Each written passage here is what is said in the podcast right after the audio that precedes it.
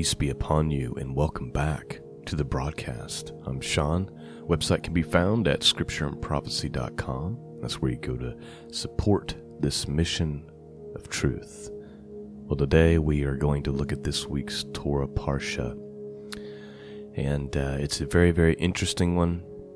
It's also contains one of the greatest tragedies in the Torah, in my opinion. We have this incident with Moses, uh, where he makes a poor decision, uh, which on the surface seems like a very minor offense, and yet it cost him and Aaron uh, the privilege to enter into the promised land where he's been leading the Israelites for the last 40 years.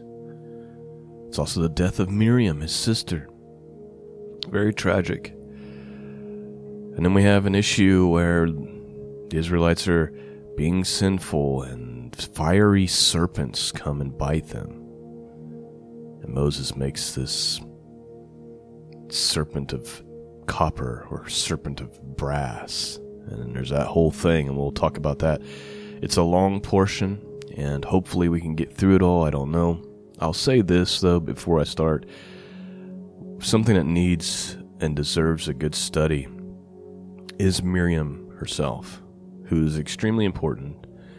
Um, and in this very beginning passages is important, but I feel is overlooked and underappreciated for who she was. So let me start by giving you the portion summary. The name of the portion for this week is Chakat. And Hakat is the 39th reading from the Torah. The word Hakat means statute. The name is derived from the second verse of the reading, the statute of the law which the Lord has commanded. Numbers 19:2. Hakat presents a mysterious law of the red heifer ceremony for purification after contact with human death. This reading also contains the story of Moses striking the rock, the stories of the death of Aaron and Miriam, and the wars with the Amorites. The portion concludes with the host of Israel encamping on the edge the Promised Land. So, we got a lot to get through. Hopefully, we have time to get through it all. Uh, no promises. Uh, we'll see how it goes.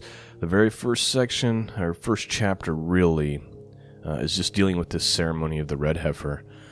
And then it gets into some of this more interesting uh, topics. So I'm going to read from the Hallelujah Scriptures. Let's begin. Numbers chapter 19, verse 1. And Jehovah spoke to Moshe and to Aaron, saying, This is the law of the Torah, which Jehovah has commanded, saying, Speak to the children of Israel, that they bring you a red heifer, a perfect one, in which there is no blemish and on which a yoke has never come. And you shall give it to Eleazar the Kohen, that is to say, priest. And he shall bring it outside the camp, and shall slaughter it before him. And Eleazar the Kohen shall take some of its blood with his finger, and sprinkle some of its blood seven times toward the front of the tent of appointment. And the heifer shall be burned before his eyes. He burns its hide, and its flesh, and its blood, and its dung. And the Kohen shall take cedar wood and hyssop and scarlet, and throw them into the midst of the fire, burning the heifer. And the Kohen shall wash his garments, and shall bathe his body in water, and afterward come into the camp. But the Kohen is unclean until evening. And he who is burning it washes his garments in water, and shall bathe his body in water, and is unclean until evening.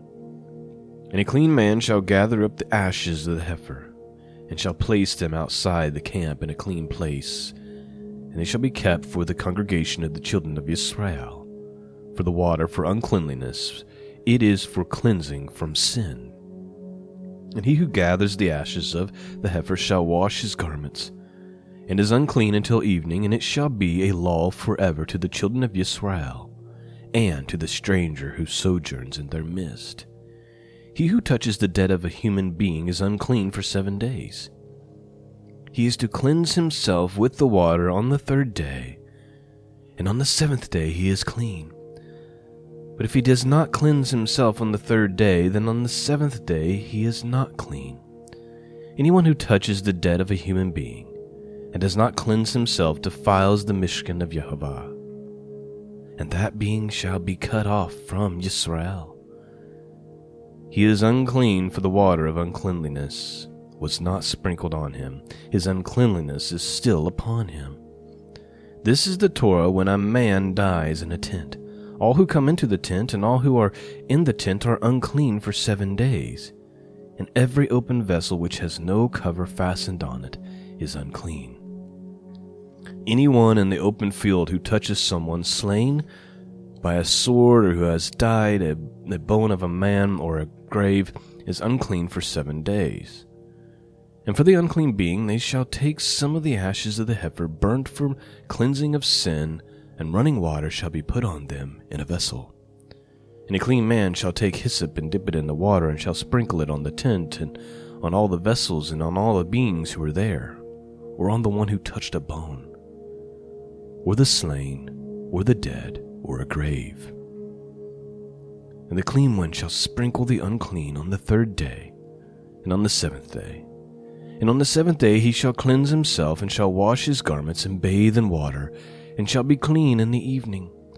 But the man who is unclean does not cleanse himself, that being shall be cut off from among the assembly, because he has defiled the Mishkan of Jehovah. Water for uncleanliness has not been sprinkled on him, he is unclean and it should be a law for them forever. And the one who sprinkles the water for uncleanliness washes his garments, and the one who touches the water for uncleanliness is unclean until evening, and whatever the unclean being touches is unclean, and the being who touches it is unclean until evening. All right, so that was chapter 19. Now we're going to get into chapter 20, which starts this story of the waters of Meribah. So open up your hearts, because there's a little bit here that you kind of have to think through. And uh, unfortunately, I don't have all the answers, uh, but I'm going to give you some things to consider. So let's begin. Chapter 20. And the children of Israel, all the congregation, came into the wilderness of Sin in the first month, and the people stayed in Kadesh and Miriam died there and was buried there. Now, there was no water for the congregation, and they assembled against Moshe and against Aaron. And the people contended with Moshe and spoke, saying, If only we had died when our brothers died before Jehovah. Why have you brought up the assembly of Jehovah into this wilderness that we and our livestock should die here? And why have you brought us up out of Mitzrayim, that is to say, Egypt, to bring us up to this evil place, not a place of grain or figs or vines or pomegranates, and there is no water to drink? And then Moshe and Aaron went from the presence of the assembly to the door of the tent of appointment, and they fell on their faces. And the esteem of Jehovah appeared to them, and Jehovah spoke to Moshe, saying, Take the rod and assemble the congregation, you and your brother Aaron, and you shall speak to the rock before their eyes, and it shall give its water. And you shall say, Bring water for them out of the rock, and give it to drink to the congregation and their livestock. And Moshe took the rod from before Jehovah as he commanded him, and Moshe and Aaron assembled, assembled the assembly before the rock. And he said to them, Hear now, you rebels. Shall we bring water for you out of this rock? And then Moshe lifted his hands and he struck the rock twice with his rod. And much water came out, and the congregation and their livestock drank. But Jehovah spoke to Moshe and Aaron, Because you did not believe me, to kadosh me in their eyes, that is to say, to hallow me in their eyes, of the children of Israel.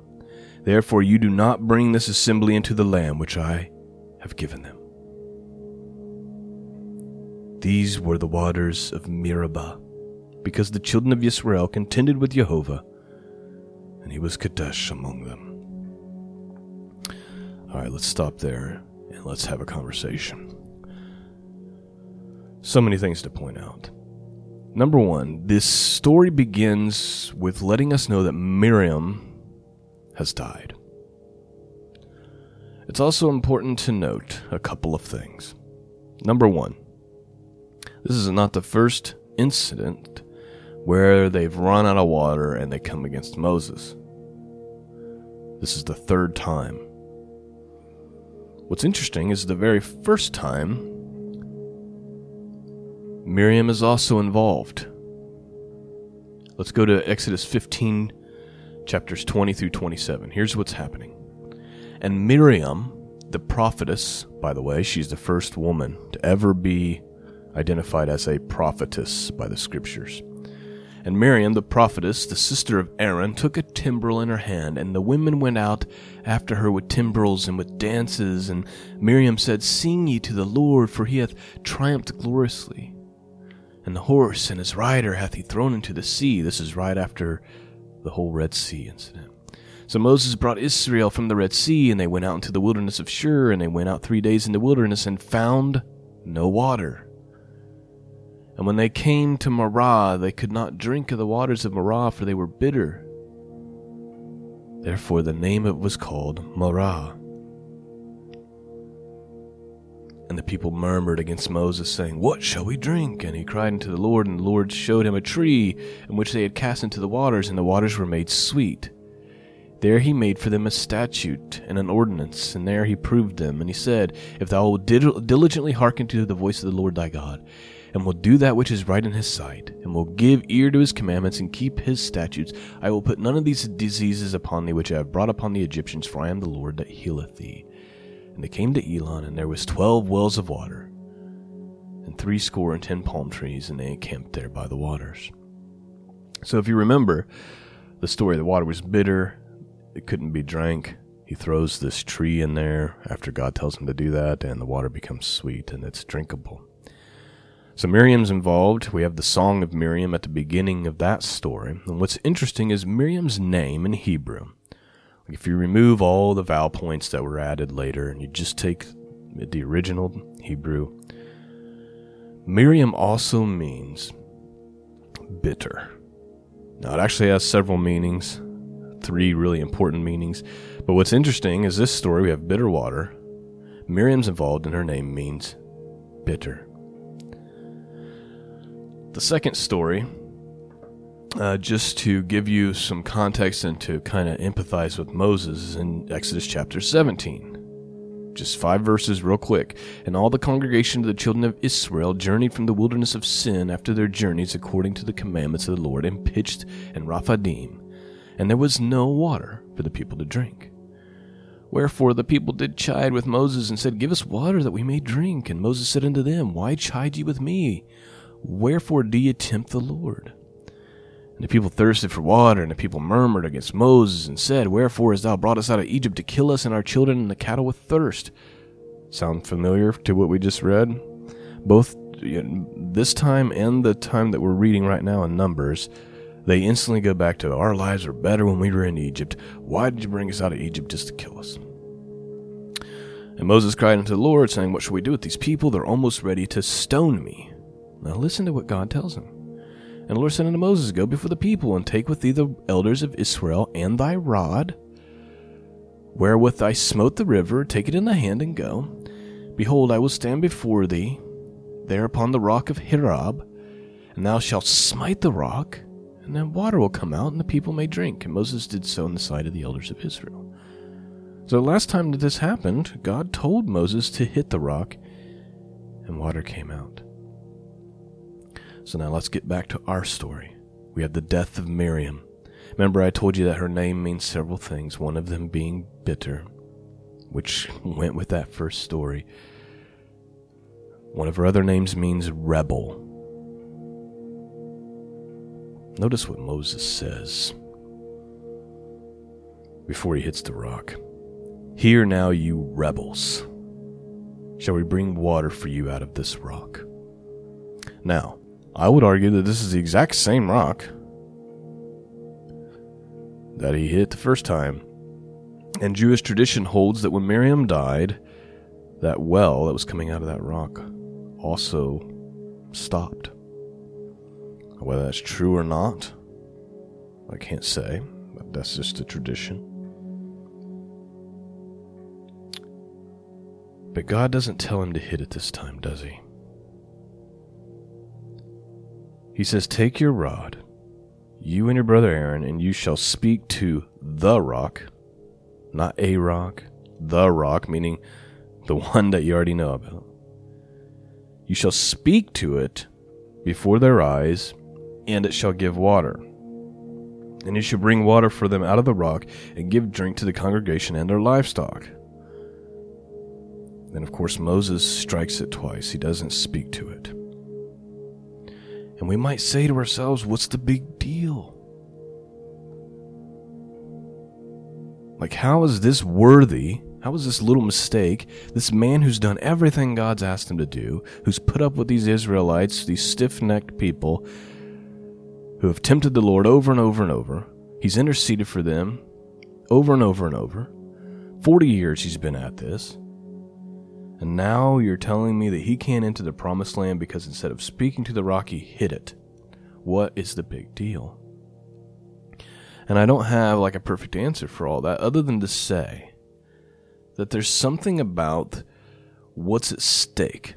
When we think about God's punishments sometimes for certain sins and then how he just it's light against other things, I think the punishment because God is just is in light of the cost of that sin. What, you know, the outcome of that. God wants Moses to speak to the rock, not just hit it. Listen, if we're out in the wilderness and we're having some faith issues, right? We're struggling with faith. We're done. We're super thirsty. We're like starting to long for Egypt and we go to a rock and you hit it with a stone and wa- hit it with a stick and water comes out, I might be tempted to think, well, there was probably water in there, and when you hit the rock, it you know you just kind of made a crack or something, and the water poured out. But if you walked up to the rock and you just said, in the name of Jehovah, provide water, and then it splits by itself and water comes out of it, that's going to have a way different impact on me as an Israelite watching Moses do this that's going to really be important to my faith and in my belief. Wow, I just watched this miracle. You see the difference? You see what's at stake? What's at stake is not just, ah, oh, you disobeyed me, now here's your punishment. It's it's about a bigger thing than just Moses. It's about the faith of the people of Israel who are getting ready to go into the promised land. That's what I think that's about. That's why I think the punishment's so grave. All right, we're running out of time. Let's be let's continue on because we got to have no, we have another very important story to get to once we get through this. So let's continue on. But Moshe, but Jehovah spoke to Moshe and to Aaron, because you did not believe me to Kodesh me in the eyes of the children of Yisrael, in other words, to hollow me, to set me apart in their eyes. You did your own thing. Therefore, you do not bring this assembly into the land which I gave to them. Verse 13 These were the waters of Meribah, because the children of Israel contended with Jehovah, and he was Kadesh among them. And Moshe sent messengers from Kadesh to the sovereigns of Edom. This is what your brothers, Yisrael, said. You know all the hardships that have befallen us that our fathers went down to Mitzrayim, that is to say Egypt, and we went down to Mitzrayim a long time, and the Mitzrayites did evil to us and to our fathers. We cried out to Jehovah, and he heard our voice, and he sent the messengers and brought us up out of Mitzrayim.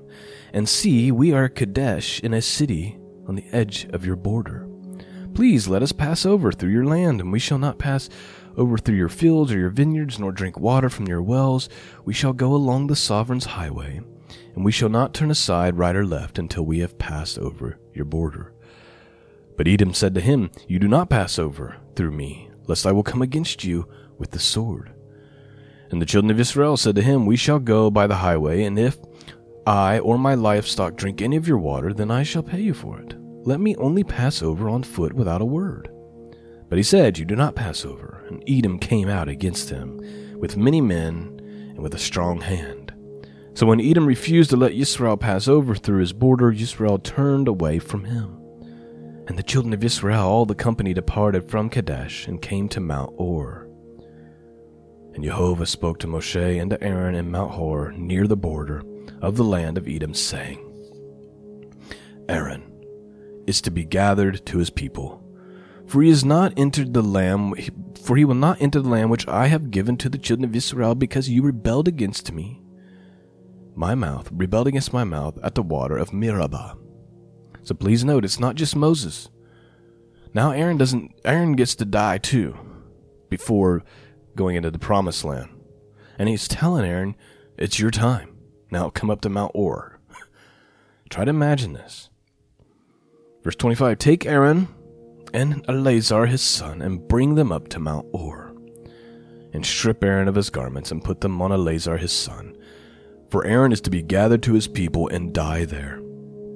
And Moshe did as Jehovah commanded, and they went up to Mount Hor before the eyes of the congregation. And Moses stripped Aaron and his garments and put them on Eleazar his son. And Aaron died there on the top of the mountain, and Moshe and Eleazar came down from the mountain. And when all the congregation saw that Aaron was dead, all the house of Israel wept for Aaron thirty days. Now please note, imagine you're Moses you made this mistake and hit the rock. Now Aaron's got to die. He's not allowed to enter in. Miriam had previously died, whose name means rebel. And God says, Because you have rebelled against me. And yet Moses is still faithful.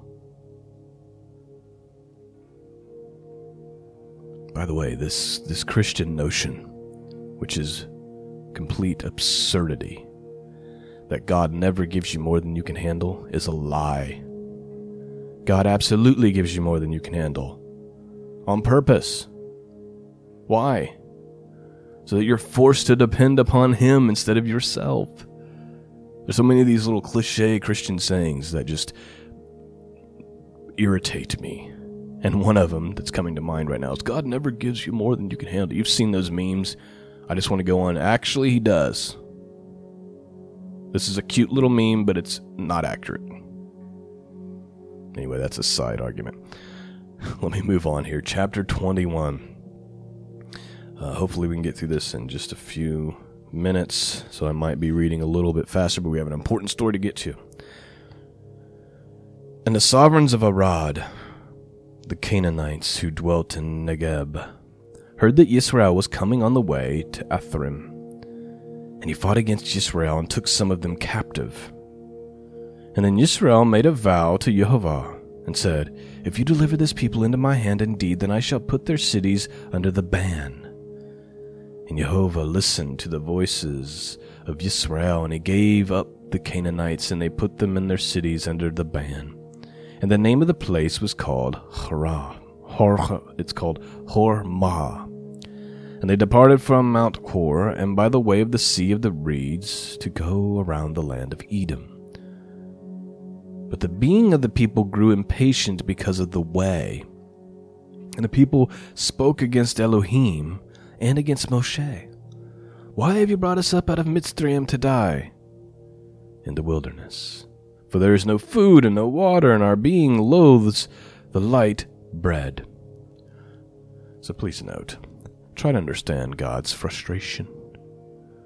How many times has he heard these people speak against him, saying, Why'd you bring us out of Egypt? Why'd you rescue us? Why'd you give us a, a, a, you know, why'd you set us apart for yourself? We were better off in Egypt. How many times has he heard this? He's, he's had it with this. Verse 6 And Jehovah sent fiery serpents among the people, and they bit the people, and many of the people of Israel died. By the way, that's, we're not going to spend time baiting on this, but I think it's interesting that it's not just serpents. Fiery serpents. Nakash. Verse 7 Then the people came to Moshe and said, We have sinned. For we have spoken against Jehovah and against you. Pray to Jehovah to take away the serpents from us. So Moshe prayed on behalf of the people, and Jehovah said to Moshe, Make a fiery serpent and put it on a pole. And it shall be that everyone who is bitten, when he looks at it, shall live. So Moshe made a bronze serpent and put it on a pole, and it came to be, if a serpent had bit anyone, when he looked at the bronze serpent, he lived. Please note couple of things that are interesting. This may not mean anything to you, but I'm just going to point it out. Number one, they're being bit by fiery serpents. They acknowledge their sin before Jehovah. Moshe goes to Jehovah, prays on their behalf, and he says, Here's the solution. I want you to make a fiery serpent, and when they look at it, they'll be healed. He doesn't tell Moses what to make it out of. He doesn't say make it out of wood, make it out of rock, make it out of bronze. He just says make it. Moses chooses to make it out of copper or brass. Most translations say brass. It really should say copper. Both work. Here's what's interesting because we've been talking about the Hebrew language a little bit. The Hebrew word for serpent, the one used for these fiery serpents, is nachash. The word for brass is nahashet. So in Hebrew it says ha nahash nahashet, the serpent of brass or the serpent of copper. Why did Moses choose to make it out of a material that is in the Hebrew language almost the exact same word? It's literally one one letter different. We have nahash nahashet. I don't know. I'm just saying. Think about these things. The Hebrew language, when we're dealing with God's word, was so intentional. And the Holy Spirit's fingerprints are all over it, just like Mitzri, just like Miriam. She's doing the, the song of Miriam and the bitter water. Her name means bitter, and the bitter waters turn to sweet water. And then her name also means rebel, and she dies, and the people rebel. And Moses even says, You rebels. And God says, Because Moses, you rebelled against. It's all intentional, it's all on purpose. Moses doesn't just make a serpent out of wood, he makes a nakash out of nakashet, copper or brass. Ha nakash nakashet. Wild. Furthermore, why does looking at this copper serpent heal them? I would argue that it's simply a faith thing. Again, it's all about faith. Even going back to the very beginning, we're reading the Torah right now, and we just think about faith as being a Christian concept. No, this is how God has always dealt with humanity. God is the same yesterday, today, and tomorrow. What did Jesus say about that copper serpent? If you go to the Gospel of John, chapter 3, and as Moses lifted up the serpent in the wilderness, even so must the Son of Man be lifted up, that whosoever believeth in him should not perish, but have eternal life. For God so loved the world that he gave his only begotten Son, that whosoever believeth in him should not perish, but have everlasting life. Jesus saying, that was a foreshadow. It was a foreshadow to me. Then they looked to the serpent. Now you look to me on the cross. All right, running out of time. I've said that enough times also. Let's finish this chapter. He made a fiery serpent, he put it on the pole, so that who, anyone who is bitten when they looks at it shall live. So Moshe made a bronze serpent, Nakash Nakashet, and he put it on a pole, and it came to be, if a serpent had bitten anyone, when they looked at the bronze serpent, he lived. And the children of Israel departed and camped in Oboth. And they parted from Oboth and camped in Lili Ha-Avrim, in the wilderness which is east of Moab towards the sunrise. From there they departed and camped in the Wadi Zered. From there they departed and camped on the other side of Aaron, of Arnon, which is in the wilderness that extends from the border of the Amorites. For the Arnon is the border of Moab between Moab and the Amorites. Therefore it is said that the book of the battles of Jehovah Waheb and Safra, the Wadi Arnon. And the slope of Wadi that turns aside to the dwelling of Ar, and lies on the border of Moab. And from there on the Beer, which is the well where Jehovah said to Moshe, Gather the people and let me give them water. And Yisrael then sang this song, Spring up, O well, sing to it, a well the leaders sank, which the nobles of the people dug by hackling with their slaves. Then from the wilderness on to Mattanah, from Mattanah to Nahaliel, and from Nahaliel to Bath Bamath, and from Bamath in the valley that is in the country of Moab, to the top of Pisgah, which looks down on the wasteland. And Yisrael sent messengers to Sihon, sovereign of the Amorites, saying, Let me pass through your land, and we shall not turn off into the fields or vineyards, and we shall not drink the water of the wells, but go by the sovereign's highway until we have passed over your border. But Sihon would not allow Yisrael to pass through his border. So Hanan gathered all the people against together and went out against Yisrael and in the wilderness, and he came to Yahatz and fought against Yisrael.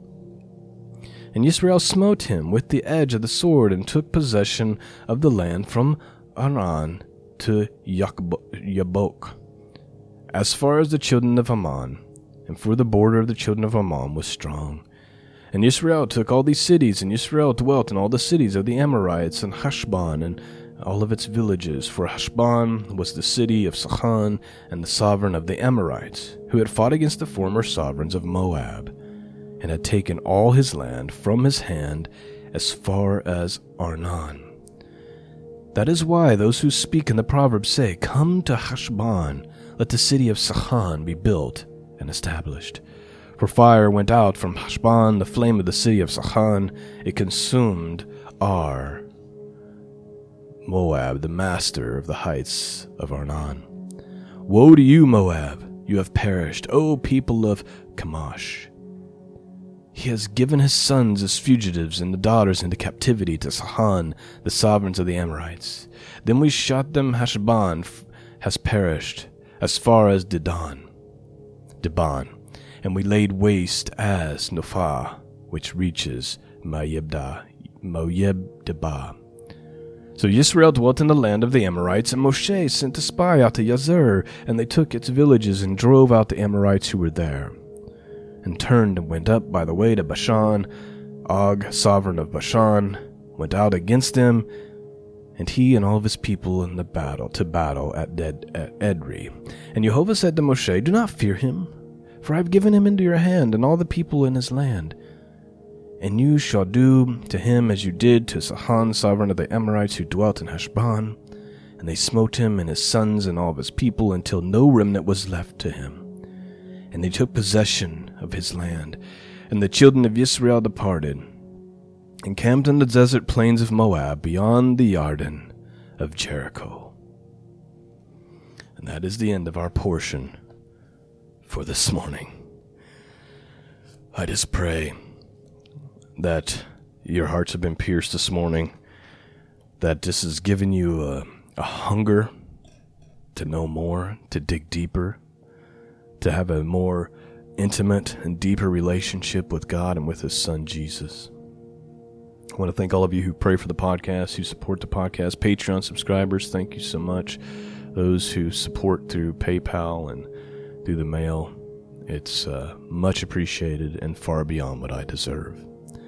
Thanks for listening. Peace and grace be with all of you, and until next time, God bless.